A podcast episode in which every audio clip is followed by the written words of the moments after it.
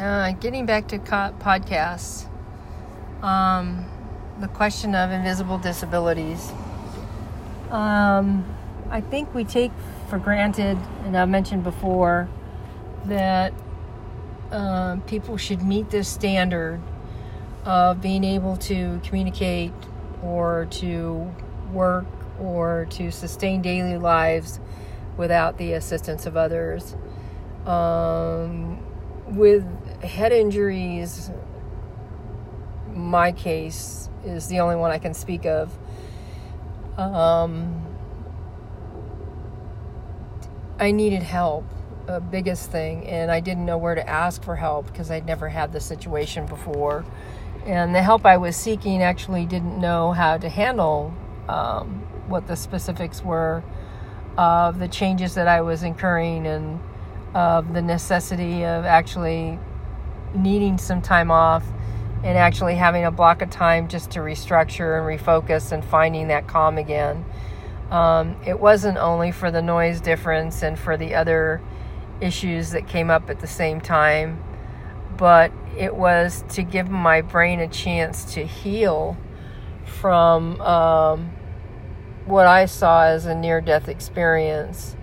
Um, and I hadn't been really able to talk about that at all as far as what I thought it was as a, as far as a near death experience. Um, because you hear all of these great stories of the great white light and someone that you know is waiting for you. And so I I don't want to um, destroy that image that others have had that kind of experience. I'm sure they have, but I had my experience, and uh, it was just one moment in time where I could feel, and I said, um, This is it. And that was it. It was just blank space. And I don't know if it was because it was my choice to fight and come back um, or if I had an option to come back because of the type of injury it was. So um, I think people find differences in you know the type of injury, the type of person they are, if they recover quicker than most people. Uh, if they don't recover quicker than most people, I think everybody's recovery rate is individual. I really do, speaking just from my incident whatsoever um, and looking at other people that are healing and actually rehabilitating and doing research on their own to uh, do something that um, improves their lifestyle from this point on. Um, that's what I'm getting to. What did you learn to improve your lifestyle after your injury?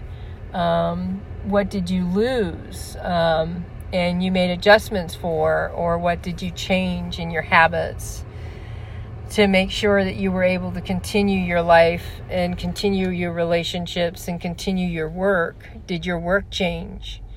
Um, what changed for you in a lot of respects? For me, it was changes all the way around, and um, I wasn't happy about it.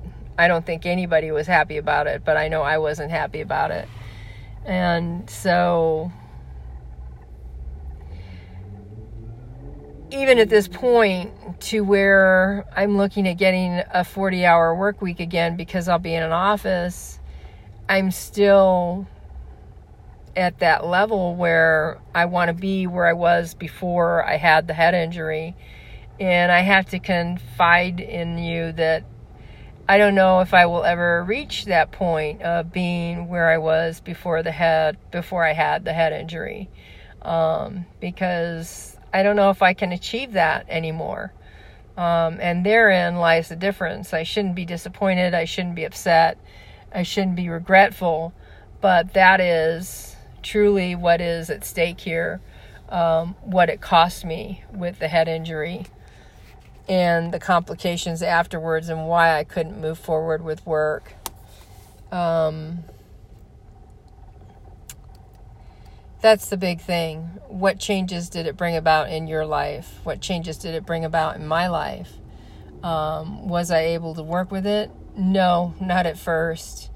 Um, did I find a way to work with it?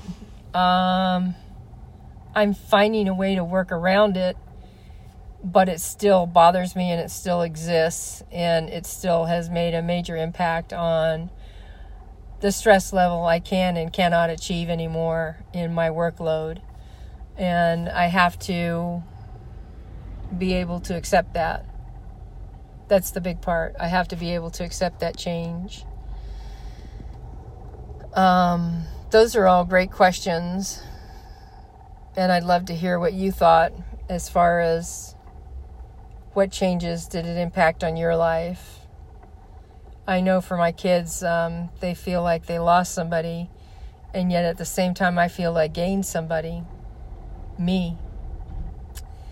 Um, and I don't know if I can change that to please anybody. I don't think I can. Um, and do I want to? No, I don't want to make that kind of accommodation anymore.